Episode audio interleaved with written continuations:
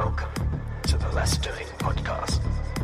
Less doing, more living, more living, more living, more living. Hi, I'm Ari Meisel, and this is The Art of Less Doing. Optimize, automate, outsource. I'm going to teach you how to optimize, automate, and outsource everything in your life, including your health, in order to be more effective. I want you to stress less, free up as much time as possible, and do the things you want to do. Optimize, automate, outsource. Welcome back to the Less Doing Podcast, episode 148. And uh, hopefully you can hear that I'm not as nasal as I was last week because I'm not sick anymore. How you doing, Felix? Doing great. Yeah, well, we got some really cool things to talk about today. Um, the first one, I want to get right into this, is the Kid Runner. Did you see this? Uh, I did, yes. This is a really interesting concept. So I'm sure a lot of people are. I'm sure you've seen or familiar with the little trailers that you know you can hook behind your bike and pull a couple kids if you want. This is the same thing, but for running. And it's like you look at it and you can't believe that it works. But basically, it's like it's got a belt and this uh, sort of shock absorbing thing, and then you're pulling the kid behind you in a trailer while you run. And I was wondering what, what the difference between for this is between this and having a stroller. Uh, well, I guess that's a good question. Um, I guess, well, for one thing, this is hands free. Mm-hmm. And from the looks of the videos, it seems like you really can get a real run in. I mean, if you're if you're running with a stroller in front of you, like a jogging stroller, which a lot of people do, you're certainly going to get some benefit of that. But you, you certainly can't run at your full cadence, and you're you're not going to have Oh, okay. uh, the, Yeah. you're going to have a little bit less maneuverability. I would think. So this is a more this is like you're actually just running, um, and this thing is connected to you. So you're going to get the added benefit of it gets a little bit of drag too. And it'll fit two kids in it then? No, it looks like one. Um, Oh, okay. but it's an interesting idea. I mean, it's, it's really coolly design, cool design. Uh, although you know, so I guess for people who are like training for a marathon or or like an Iron Man, then this this would be a great thing. Yeah, it would be really handy for that. Yeah. So I mean, it's oh, it makes it so much harder though pushing a stroller when you're running. Then that would make it that would really Im- increase the productivity of the uh, of the run. So the, the efficacy of your run, yeah. the efficacy. Thank you. Yeah. Uh, okay, well, yeah. So anyway, that's that's a cool one. It's a Kickstarter campaign too. So we, we try to keep up our trend of always talking about something on Kickstarter. Uh, there's a service called Unwind Me, and this is not a new service, but they have some new offerings. So Unwind Me is one of the many uh, sort of on-demand massage services. You know, there's like Soothe and Massage on Demand and Zeel, and there's all these ones that let you have an app and you can basically get a masseuse like in an hour or something, which is great. The Unwind Me is now offering a VIP membership. So you get a 90 minute massage every month, plus 10% off all additional massages and VIP status, which, uh, you know, I'm sure they're still developing that. But it's, it's $99 a month. Oh wow, ninety nine a month. Yeah. And so I see. So if so, if you're really into massages, then uh, then that might be a good thing. Yeah. well, and the thing is, like a 90 minute massage alone is usually, I mean, at least in New York or a lot of, mo- mo- I mean, I think most metropolitan, major metropolitan areas is, is definitely more than $99, especially for a 90 minute massage, not an hour massage. Yeah, right. So this is really cool, and then you're getting 10% off the further one. So if you're into massages, and I, I think massage is a wonderful thing to do when you can, uh, it's this is this is a really cool offering from Unwind Me, and it's a good way to to get into the service as well. Yeah. Um, okay, so now this this is a random one that I wanted to throw in here. I've been obsessed with this stuff called NuttZo for the past two months or so. Oh really?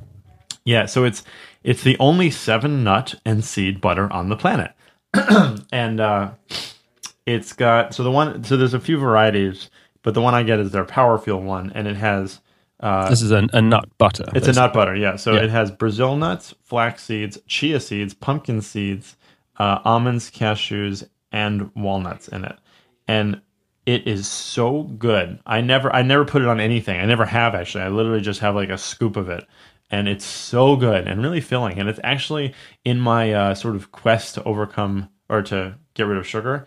This is my this is my dessert typically now. So whenever I have a meal, like this is the end of the meal. I'll have a spoonful of this stuff, and that's like that like, sort of like tops me off. Wow. And has no added sugar, I take it? No sugar. That's the thing. So it's got like one gram of sugar, which is just naturally occurring Because I'm looking straight at the chocolate one. Have you well, tried yes. So no, I have not tried the chocolate one because I found out about that during this experience. Uh, the chocolate one does have a little bit of sugar. However, it's still extremely healthy. Uh, I'm just going to look at it really quick because I think that they that? This is two grams of sugar, yeah, which is nothing. Um, and it's Yeah. and it's two grams. I'm just trying to but two tablespoons. Yeah. where it comes from. Why there's. I just want to see what the ingredient is that gives, the, gives it the the sweet. Peruvian dark chocolate, organic cocoa liquor, organic cane sugar Oh, okay. So they are putting they are actually adding sugar into it, which is which in is the chocolate. In the chocolate in one. the chocolate one only. And again, it's really not a big deal. It's two grams of sugar. It's nothing. But currently, I'm just being kind of fanatical about this, and I don't want to Yeah. have anything that's even remotely sweet. But this stuff is so so good. It's really really good for kids. It's like it's all the benefits of having all these different nuts, and we're talking about omegas. Uh, good fats and, and then a whole host of other benefits as well. Like Brazil nuts have selenium in them. There's just really, really wonderful things that you get from like one spoonful of this stuff. I love it. Wow, I think I might order one of these right away, or have Fetch order me one of these right yes, away. get fetch right on it. Yes. so yeah it's really it's great stuff um okay so now this is not this is this is i love when sometimes obviously we have to share these articles that don't necessarily tell you something new but they just reinforce something that i've said many many many times before so i, just like when those kind of things happen uh so this is an article in Medical Daily about it says orange tinted glasses block blue light from electronic devices promoting better sleep. Now, any of you who've listened to me even for a little while know that that's my number one sleep pack is to wear blue blocking sunglasses at night. Mm-hmm. And it really works. Uh, it really, really works. And this is just one of many studies that show that it does work. And now you can even get blue light uh, filtered, uh, like sh- um, filters that can go on your iPad, for instance. So you can put this sort of clear lens, or not a lens, you know, the um, the films that like protect the screen. So you can put that on top of the the screen, and that'll block the light. Then you don't have to wear the glasses if you don't want. But me right now, the blue blocking sunglasses are almost like a signaling mechanism to my body that it's time to go to sleep. So when I Oh, really? yeah, so when I put them on, I actually usually just put them on now to read, uh, which you technically wouldn't need to, but I'll put a lamp on and I'll read. And then, I mean, within 15 minutes, I'm like passing out. So it's just really signaling to my body that it's nighttime, and it's time to go to sleep. And it works like a charm. Oh, that's cool. Yeah. Also, a good thing, by the way, to wear on a plane to help with jet lag. Oh, really? with- yeah. that's a good point. the yeah. fluorescent light is just really, really harsh. Yeah. So. Yeah. Uh, okay, so there was an article on uh, TaskRabbit's blog, and I, I just I just thought this was cool.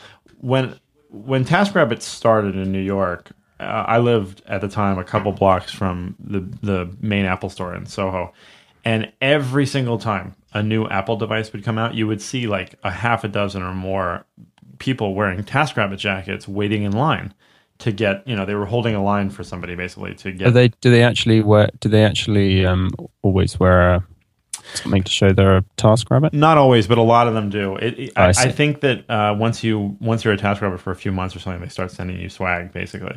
Because uh, the ones that I've had were, you know, I've, I've probably used or worked with like over 50 different task rabbits, and I'd say probably half of them had either a T-shirt or a jacket or a hat or something that said task rabbit.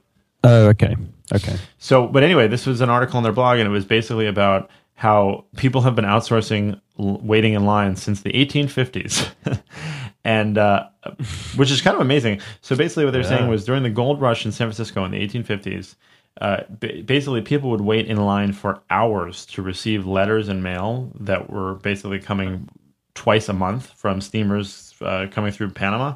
So once the ship was in port, people crowded around the post office for hours and they blocked streets and people would be smoking and chewing tobacco and they would sit and read and it was just like a all day affair. So people started selling their spots in line for 10 or 15 dollars, which is about $500 in today's money. Oh wow. So, but Yeah. this, this is people who weren't even expecting letters. So they basically would, you know, they weren't expecting any letters. So they would just go get up a spot in line and then they'd sell the spot. Right, right. So pretty brilliant, actually. And there's a really cool illustration of it. I just thought that was really funny. So uh, this is this is not new. So if you're not outsourcing, you're, you're really behind the times. No comment. oh, sorry. sorry, I don't really have a comment. Yeah, it's um no, it's it's a it's a good um yeah, it's a good use of outsourcing, I guess. And um yeah, it's been happening a long time. Uh huh. Long time. Sorry. no. Okay, so the next thing, this one's called Frankie, uh, and this is specific to Slack. So, uh, Slack, if you're not familiar with it, is a communication platform for groups. It could be, it's usually for companies, but it could be for teams or whatever. And it's it's brilliantly simple, and I've been using it with my team for about two months now, and it it reduces the amount of emails you send in some cases by almost 100% to your team. So it's it's essentially like chat. I mean it's, not very different than that but you can share uh, any kind of file. You can share google docs dropbox files uh, images sounds whatever you want and it's divided into channels which is what's really cool about it. So you could have a channel for each project you're working on. You could have a channel for each department uh, for each uh, region, whatever it might be. And so when you're in that channel, you're only talking about that subject and anything related to that. And only certain people are on certain channels if you want, you know, so you might only have your sales team on your sales channel and the marketing people on the marketing channel. Uh, and it's just a really, really great way to organize information. It's completely sortable. So Frankie will actually put email into Slack, which is really cool. So it'll it'll interact uh, or integrate with your Google Apps, and then any emails that you're sending back and forth with your team will actually just show up in Slack, so you can see it all there in one place. It's really going to disrupt the communications pla- uh, sort of protocol, as far as I'm concerned. It's great. Okay. Yeah, Yeah. I mean, and I, I, and I know you don't really have experience with this, but it's it's, it's an awesome thing. no, because I, I don't do any of this kind of um, Yeah. team team building thing. But um, but I mean, I, I have worked in companies and you know a long, long time ago, and I can see how that would be be useful. Yes, right. Yeah. So uh, anyway, it's just really cool. Uh, now, there's an article on Bulletproof that is called uh, "Biohack Your Acid Reflux: Treatment Without Gener- uh, Dangerous Drugs." Now, this is this is really fascinating to me because the last drug that I could not get off of that was that was a struggle to get off of when I was getting off my meds was Prilosec, which is for acid reflux. I just Oh, really? yeah, it was the last one. I, I, I'd gotten rid of all the others, but I still, every time I missed a day on my, my Prilosec, I would get really bad indigestion.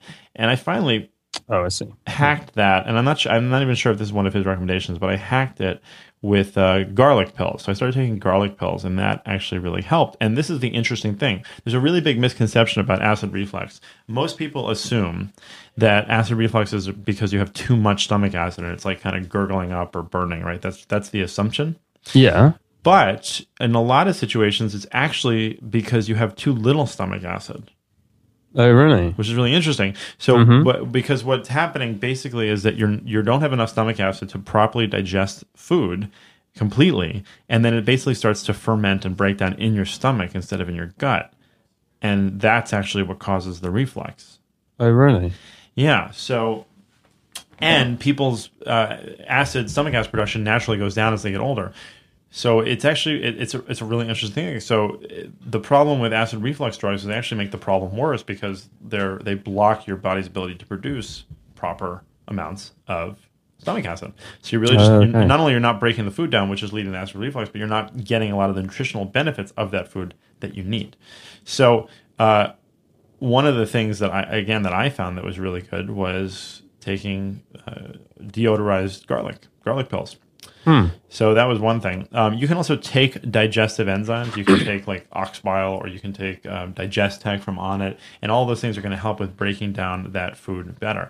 Uh, yeah, and then the other thing is you can also provide yourself with a little bit more acid, so you can actually drink little amounts of. uh, Well, I mean, it, it's not little amounts because it might hurt you. It's just not pleasant necessarily. But you can drink small amounts of uh, of apple cider vinegar, for instance, and that will also help because some people will actually just take hydrochloric acid and that's what's in their stomach and that will help uh, break down the food but if you take too much of it then that's going to cause the other problem which is having too much stomach acid so it's just kind of a fascinating thing if you suffer from acid reflux realize that the problem may actually and most likely is that you don't have enough stomach acid Oh, okay. Wow. the other thing I by the way that I, I naturally used does to it- this bad. Sorry, go on. No, the other thing that naturally does it is bitters, by the way. So if you're having bitters of some sort, that will help with your uh, digestion secretions. Okay. Anyway, what were you saying? Um, because I, I used to have this actually when I was um about sort of between six, eight, and I used to get acid reflux, but it tend I tended to get it more when it was um it, it was definitely to do with like I if I went windsurfing all day and then didn't eat, and then it was definitely related to you know when I ate more than what I ate. Yeah, that and that's that that's a Did you too, find for sure. anything like that at all with yours? Or? Um, it depends. You know, it, yes, generally speaking. But then, like when I was doing Ironman, I had to basically train my body to be able to eat while I was exercising. So that kind of whole thing went away. Now I can pretty much digest in any situation I want now. Wow. But It's yes, like you're right. The No- opposite of Crohn's now, isn't it? yeah, yeah. I basically turned my body into like a furnace for uh, for food. So um, eh, let's get on to the interview though, because today's interview is with Aunt Ann Rae, who is uh, she's really interesting artist who basically teaches a course on helping artists sell their work and make a career out of it in a business. And uh, she interviewed me. Actually, she didn't interview me. I did a, a guest lecture for her class, and it was it was a really fun interview. I got some really great quotes out of her actually. So uh, thanks, Felix. Let's get on to the interview with Ann. All right. See you next time. And now for feature interview.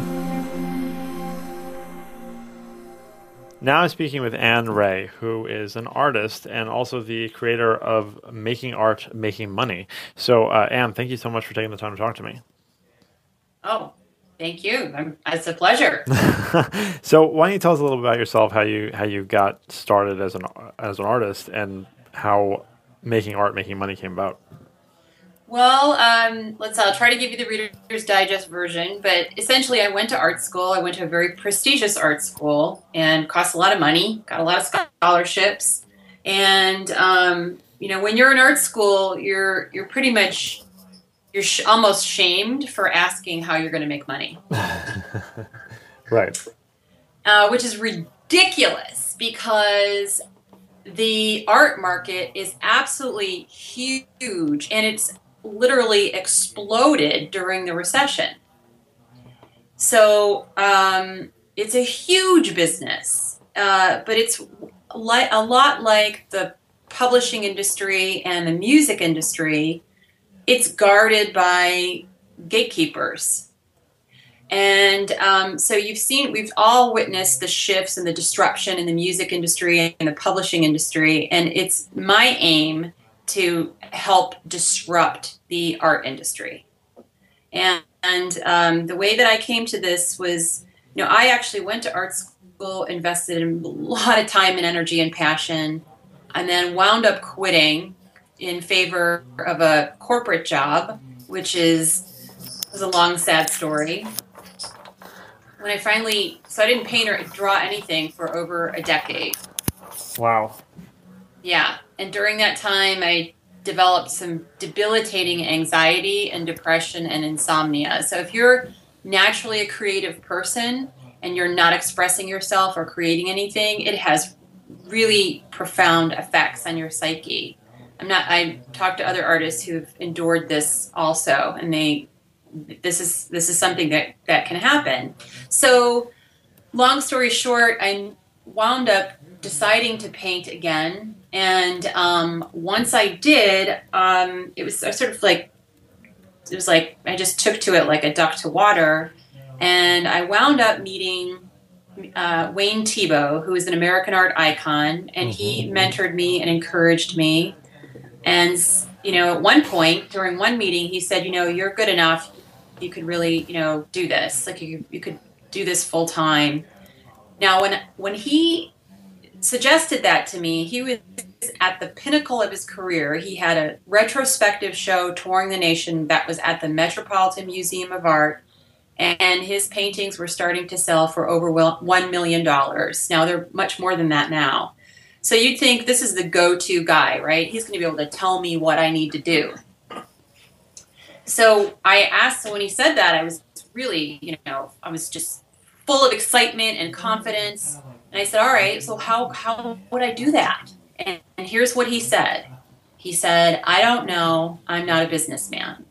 and I thought to myself, I thought, well, the IRS sure as shit thinks you're a businessman. Your canvases are selling for over a million dollars. Like, what? And I re- realized there, in, in that moment, I had an epiphany. And the epiphany was very, very clear that there was this disconnect between making art and making money that was a false and destructive and unnecessarily self limiting construct. And I realized that as long as I looked for permission from the art establishment, I would be forever hampered. And that re- that moment, I realized, oh hell no, this is just baloney. And then I went on a journey just to figure out, okay, how can I do this and get a piece of that big fat pie? And I realized I needed to learn how to become an entrepreneur. And I'm still learning how to become an entrepreneur. It's a never-ending um, education. I'm sure you can relate to. So long that's not a very long that's not a very short story it's a very it's a long-winded story but that's basically how you and i are talking to one another because then i went on to teach at CreativeLive and develop uh, an, an eight-part course called the making art making money semester that spells out how i accomplished this and um, what i did was at one point i realized i wouldn't you know i was, selling my art on the side and working and and then I realized I wanted wanted to make a go of it. And so I mean I did what was really not very rational. I moved to San Francisco and said I'm going to paint for a living which which was crazy. But I I wrote a business plan and a marketing plan and frankly it was quite half baked was not that great but um, I my goal was to sell over one hundred thousand dollars within the first year of being a full time artist and I did it wow congratulations thank you and then I then I started to get some press features. I was in Fortune magazine on um, HGTV, and artists started to come to me asking for help. And honestly, at first, I just thought, I, I don't, you know, I'm not a, I don't know, I I'm busy, and I, I don't know if I can teach you this. And then I just thought, well, you know, I, I love marketing, and, and and the fact is, is that's actually just as creative as having a blank canvas in front of you. The experience is not that different. And um, and I frankly I got tired of hearing the starving artist reference, and I think it's a really disrespectful slur. It's like saying, you know, like it's like saying, you know, angry physicians. Like what? what all physicians are angry.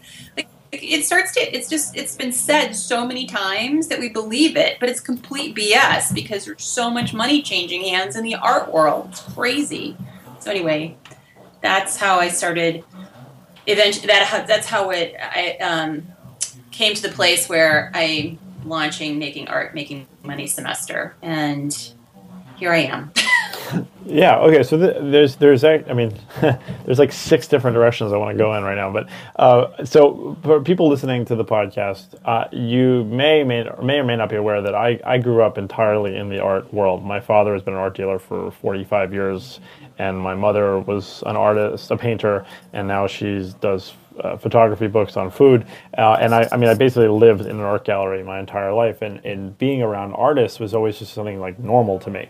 So uh, I, I have a a good amount of knowledge about how this this kind of works. So I was really excited to get Ann on the the show here. So yeah, first of all, I, I think I'll work backwards actually. So you mentioned the thing about the starving artist, and I, mm-hmm. I, I agree. I think it's such an annoyance because in my world, at least now, you know, it's very popular in the startup world for people to to wear busyness as a badge of honor and I think it's like a very similar thing in some ways. Yes. Yeah, yeah. So it's not cool to be working 20 hours a day coding. Like that doesn't make you impressive or interesting or successful, really. Um, right. And I think at the same time, I think that there are still some people who do. They want to like live the starving artist lifestyle. Like it's almost like um, like the show Girls, you know, where it's like there's a stereotype that's being fulfilled.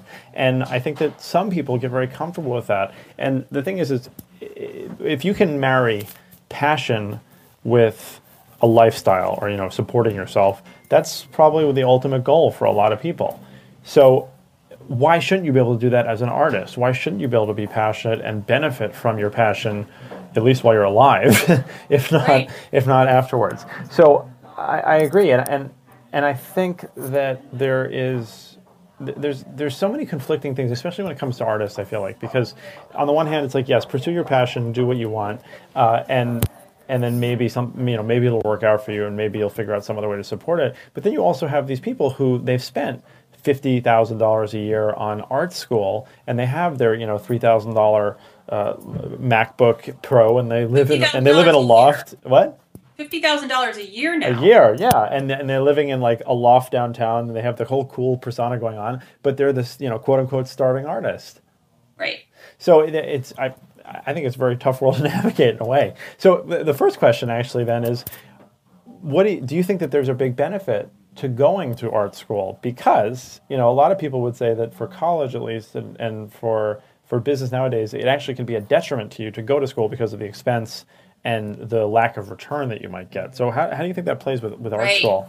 Yeah, it's debatable. Um, it depends. Well, obviously, it depends on your resources. I mean, a lot of people I went to school with were like, you know, the heir to American greetings, so tuition was chump change for for him. Um, and so I, I, I, I went to I went to a school with a lot of very wealthy kids, and so it really wasn't uh, a financial burden for for their parents or for them um, it was a hustle for me. I had to, you know, I had to make it work financially. Nowadays, you know, it's more expensive to go to the Rhode Island School of Desi- Design than it is to go to Harvard Law School. And frankly, if you went to Harvard Law School, you would sell more art because you would have be friends with a lot more prospects. Right. Um, so I I think that um, you know I don't know I don't I, I can't say yes or no. I benefited from my art education, but I also you know I also had to deal with a lot of and it may hopefully things have changed. But when I went to art school, I had a whole lot of really sexist professors who damaged my uh, confidence and self esteem because I was young and vulnerable to their opinion and frankly that was a that was a price i had to pay of, of and beyond my tuition and time um, hopefully the environment has changed and that's far less permissible i don't think that i don't i don't know if i would do it again i think that um, but you've got to you've got to learn on the other hand you've got to learn your craft you have to you can't just want to be an artist you actually as you well know you know you have to have some clear talent but talent is just the minimum price of admission. Then you become an entrepreneur. One of my favorite quotes is every artist is an entrepreneur and every entrepreneur is an artist. So you're not going to learn business in art school, just like you're not going to learn how to make art in business school. And frankly, you can't learn how to sell art in business school. And I'll tell you why I know why. The reason I know why is because my brother was the dean of a business school for many years. And he could not help me one bit with my business plan or my enterprise. He had no clue, didn't know where to start. Yeah, I mean, I, I went to the Wharton School of Business, and I, you know, I, I majored in real estate. I got a C minus in real estate development, and that was my profession for the last. you know, I still am a real estate developer technically, um, and I have been for 14 years. But uh, what I learned then the three years after school was uh, nothing that I learned in school.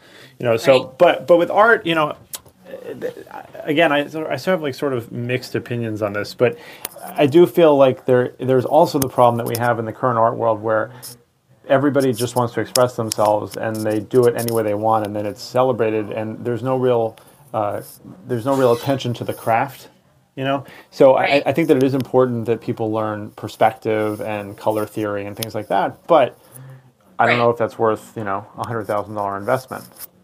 Well, I'd say it's well, it's more than hundred thousand dollars now, right? If you average tuition, I think I did it. We we did a little survey of the average. That we took the top, the top schools, the top art schools, and it, it was it was like according to I think it was um, News and Report, like the top art. I think it was like forty five thousand dollars a year on average right now, um, which is a lot of money. Um, first of all you know this whole this whole idea of just expressing yourself and being celebrated flies in the face of what I'm teaching at the Making Art Making Money semester. One of the things that I'm saying all the time is it's not about you, it's about them. And when you make it about them, then it will be about you, them being your target market.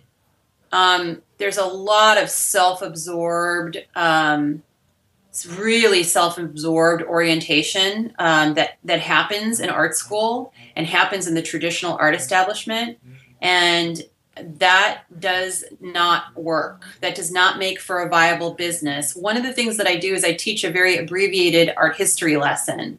And I look at major figures in art history and identify their creative purpose, their mission, their unique value proposition, and their target market. And they all had one. And I will debate anybody on this point. Unless you understand what those elements are, you ain't going to make it. You're not going to have a chance. So um, some artists may stumble upon it, but it's not very likely. And why hope to stumble upon it when you can do it very deliberately? and you can just go make a business. Yeah, you know, and I'm, I'm glad to hear you say that as well. I, I, that, again, that idea to like just express yourself, do whatever you want, and like, and then call that art, and it, that's fine, and you should express yourself and do that. But and then it, it it's celebrated in weird ways. Have you ever, have you ever seen the movie Untitled? No, but maybe I should. Oh my gosh. Okay. Yes, you have to see the movie Untitled. I think you'll really I like. appreciate I it. I already like the name of it. It just sounds like the BS that I'm talking about right now. Well, so we'll we'll definitely have a link to Untitled in the show notes. It's such an it's such an interesting and funny movie. Um, it's with Adam Goldberg, and it's basically it's about the modern art and modern music scene. And there is an artist in it who's supposed to be a parody of Damien Hirst. Uh, who uh, I don't mind saying this, like I absolutely cannot stand everything that he represents and stands for, um, and the there are uh, there's an artist who basically he's like in a bl- in a room and he has a push pin and he puts it on one part of the wall and like that is the art. And it's just Right. it, it's a very very well done movie. But at the same time so the, the main character is, is Adam Goldberg and he is a, a modern musician and his music is like there's a bucket with a chain in it and um, a bass clarinet and then somebody screaming and somebody else crying and like all that's the music. Um, and his brother is a very commercial artist who makes like the same painting pretty much over and over uh, and sells to hotels and stuff. So it's just a, it's a really good look at it. So you definitely definitely should see that I definitely will. It sounds wonderful. yeah it's it's pretty good um, so I may even put this in my. Uh, I may. I, I think I may even make. I'm going to watch the movie first, but I may make it a homework assignment in the Making Art Making Money semester. Oh, Sounds please, great. please do. It's it's, it's so well done. Uh, so, but what what is so interesting to me about what you're doing too, in, in terms of like less doing and, and and personal growth and productivity, is you are taking people who are stereotypically yes, but but stereotypically not good at business, and you're turning them into uh, not necessarily business people, but people who can create their own business and support their own work in a pretty short period of time. So what is it? What does a semester look like? What are the what are the sort of the broad strokes? no pun So- intended. Yeah. so, well, it's eight courses, and uh, within the semester, just like going to school, you got eight courses, but you they're sequential courses, and each course represents eight sequential and iterative realms of building a creative enterprise. So we start with accomplishing, which is really just about learning, and you, you'll probably resonate with this because it's about the first course. Accomplishing is about defining and remaining committed to a smarter goal and building productive habits.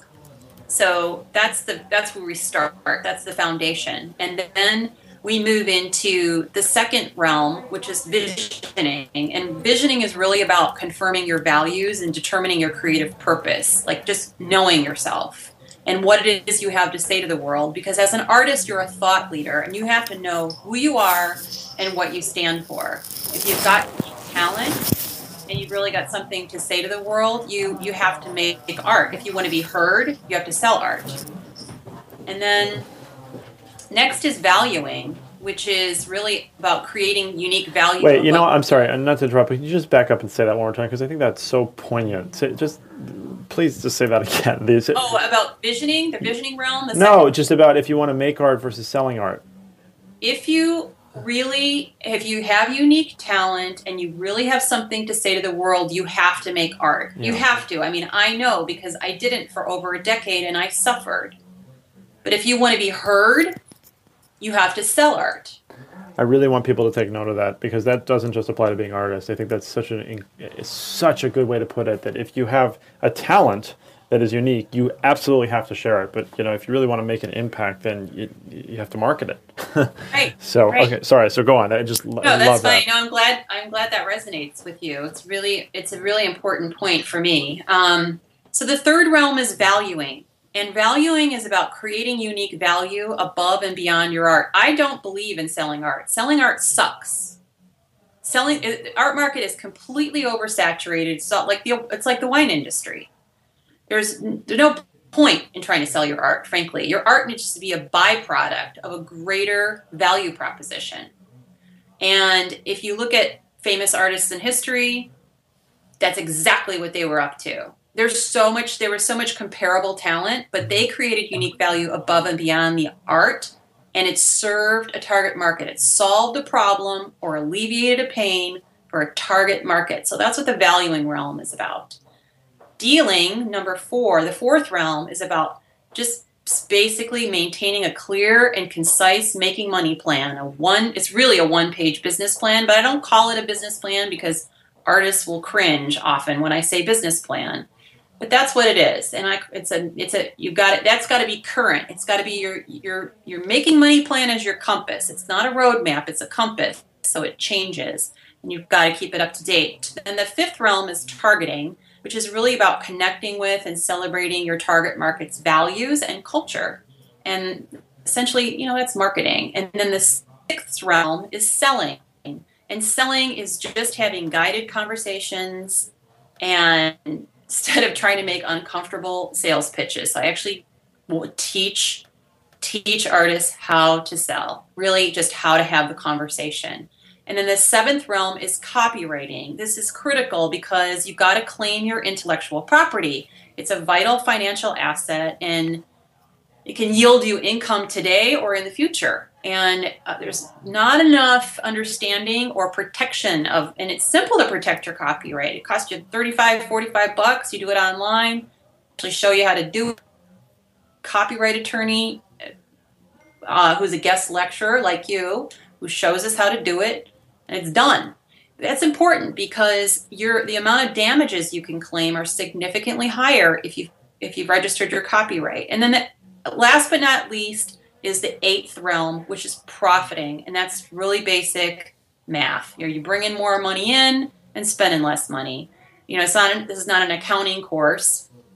It's just really an awareness of money because a lot of times it's really about cleaning up the chaos that's money. Uh, and money does not money is very precise. It doesn't flow into chaos. So a lot of this course is just about cleaning that up and examining your relationship with with money and cleaning up the chaos. So that's that's in a nutshell or those are the eight courses which reflect the eight realms. And it's like i mentioned it's iterative. So once you've gone through these realms you've mastered them you go back you go back and start it start again at accomplishing am i clear on my goals am i actually productive am i you know are, what are my habits look like where are they leading me you just you know just keep moving So, do you see uh, a value to art dealers in that equation? I think that they can be. It depends very much on the art dealer. I mean, I have a relationship with an art dealer in Montana. She's ethical. She does what she says she's going to do. She pays you on time. She's, you know, she's, but I have to say, unfortunately, she is not typical. She's not. So it just very much depends on the art dealer. And they're not all bad, they're not all good. Um, but they here's the problem with using an intermediary. First of all, they often want to control the distribution channels, which no other small business would agree to. It's unreasonable, right? That's one thing. They're not supposed to say, "Oh, you can only, you know, I'm your only representative," or "You can only work with," you know, like that. That's just baloney. Like, really, that that's that's ridiculous but a lot of them will you know they want to control the market and so they they even though it's not legal in most instances they will restrict artists from selling through other representatives so that's a problem right there the other problem is is that when you're using a, going through a dealer they're- they they want to keep you at arm's distance away from the collector because they want they want that a lot of people would prefer to buy directly from the artist. And so if you develop a relationship with the collector, then the dealer is not going to get their cut. So that's a problem. The other problem is, and this is fundamental, I don't believe in selling art. I think, like I said, selling art sucks. So you really believe in selling uh, value above and beyond the art, and you can't do that through a dealer because they just sell art. That's what they're wired to do, and that's what they're very good at. It. So, well, some are and some aren't. So it's just sort of an old paradigm. It's like, you know, can that, I guess the question it's similar to asking the question, you know, should I go through a traditional publisher or not? Well, if Yeah. you can get to if you can get to one, like we get to Simon Schuster or whoever, right? Great. That's great. But even that said, nowadays you're still going to have to market it, even if you have a traditional publisher publish your book. Yeah, and, and I, I I've definitely seen that as well. I think that, uh, and I'm not. This is not like a defense thing. I, I I've seen very very different kinds of art dealers, and I, my, I know that There my are. my father w- has done a lot of things that are unique in terms of being an art dealer. Um, one of which was that he would never sell paintings to people that he believed they were buying for investment purposes. And that's not to say that art is not an investment, but he wants people to love the art and really want that art. And there's there's been times where there have been celebrities who've had their assistants, you know, contact my the gallery looking for images and things for their boss's apartment, and my dad simply won't talk to them. Like they, basically, people had to come in, spend time with him, get to like see the art, talk about the stuff, and then then they were allowed to buy. so Oh, well, way- I like this approach very much. That's great. yeah, and and but again, I've also seen the other side of it, and it's funny because there was a, uh reality show last year or the year before, which was called Gallery Girls, and it was not. It was it was a terrible show. I mean, re, um, reality TV aside, it was not very good. But uh, one of the galleries in it was one was one of my father's galleries, um, and the other galleries, like you, there was just a very very big difference, and there was one particular dealer who's right around the corner from my dad's gallery actually that was pretty shady. I felt like in a lot of the things that they were doing, and uh, it, it's almost. I, I feel like it's in some cases it's like they're they're giving this image that they're like protecting a creative genius, but at the same time, it is what you're saying is they're keeping them at arm's length from the people that really want to give them money. Yes, exactly. Yeah, and like I said, I, I I just think it's if it if you have a relationship with a representative who is ethical, who pays you on time, who doesn't who actually helps you grow your business, and I said business, not career. Note that. Yeah. Um, yeah. you know, then fantastic. You've won the lottery, literally, because it's very, very difficult to find that relationship. Um, and um, it's like, but I said, it, like I said, if you if you found it, then great, keep it and treasure it and nurture it. But most artists can't find it. Yeah, no, I, I completely agree. Um, okay, so we're, we're I, I didn't even realize we're just about out of time here. So the last question that I always like to ask people in these interviews is, and you can interpret this however you like, but what are your top three pieces of advice for people to be more effective? to be more effective well i think first of all i think i'm going to go back to my my own um, realm which is uh, the, when i talked about vision visioning. Mm-hmm. just you know knowing yourself. Like really know like it, you can be effective all live long day but to what end? You know wh- how is it that you want to live your life? What are you after? I think that's important like knowing what your values are and knowing really knowing what's important to you you can't underestimate that. We're all like you said earlier we're all so busy it's like a badge of honor to be busy. Well busy doing what and why? I would think that that would be my advice about being more effective knowing thyself. I think another piece of advice is in my experience in life we don't succeed alone. So you know really you know there's re- relationships equal revenue. So like understand uh, like growing your relation authentic relationships with a network of of supportive people where you're mutually um, supporting one another you know that i think that that's a great way to be very effective is just really to be you know it's like jim rohn's quote you're the average of the five people you spend the most time with Right. so that would be my second point is really just minding your relationships and um, and then i think the third point is like take some time off and goof off and do nothing. And just don't even try to be effective. Like be deliberate about that. And uh, you know when you're like look like you know what do you what do you do to just chillax and not do anything? No, I agree. I, and actually, it's it's it's it's uh, appropriate that you know you're an artist too, because one of the things that I'm often recommending to people is that they learn a skill that has nothing to do with the business that they do on a regular basis. And in my in my case, that was actually I, I had uh, I've I've worked in like every construction trade imaginable, but I took an artistic welding class right before my Oh, first cool. son was born. Yeah, and it was incredible.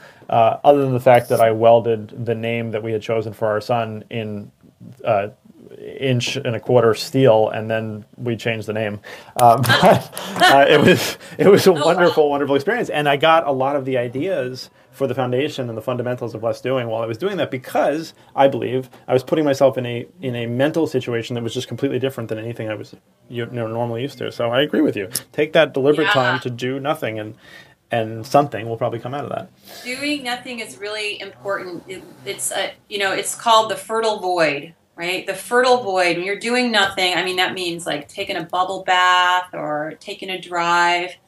I have probably during those times, that's when my perspective will shift to actually a more productive perspective.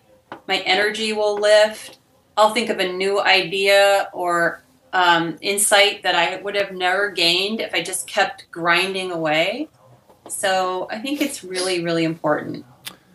I love the uh, that the fertile void. You've given me some really good uh, good quotes today, so thank you. Oh, good. Um, so, Ann, uh, you know, th- this is really, really great. What, where can people find out more about you? The, you know, your URLs. We're going to have everything in the show notes, but just you know, say it for them. Oh, thank you. Um, well, if you're interested in applying for the Making Art, Making Money semester, you can go to makingartmakingmoney.com and I'm you can apply. I'm actually enrollment has not begun for the next semester, but you can get yourself on the waiting list there. Um, my blog is artistswhothrive.com and you can find me also on Facebook. I'm pretty, on Facebook, I have a fan page called Artists Who Thrive. Awesome. Well, Ann, thank you so much. That was wonderful. Well, good. I'm glad you liked it. Hello, everyone. Thanks for listening to the Less Doing podcast. If you want to find out more information of the show, we would love to hear from you. You can go to lessdoing.com where you can look at Ari's blog, see the show notes for this episode, and also look at all the other episodes before this. If you want to send us a voicemail, we would love to hear from you and we'll play it on the show. You go to lessdoing.com, click on contact, and look on the right side of the page where you'll see a, a send voicemail button. Click on that and go ahead and record an audio message for us. You can also get in touch with us on Twitter. Ari's Twitter handle is at Ari Meisel and mine is at Felix Bird. We hope you enjoyed this podcast. See you next time.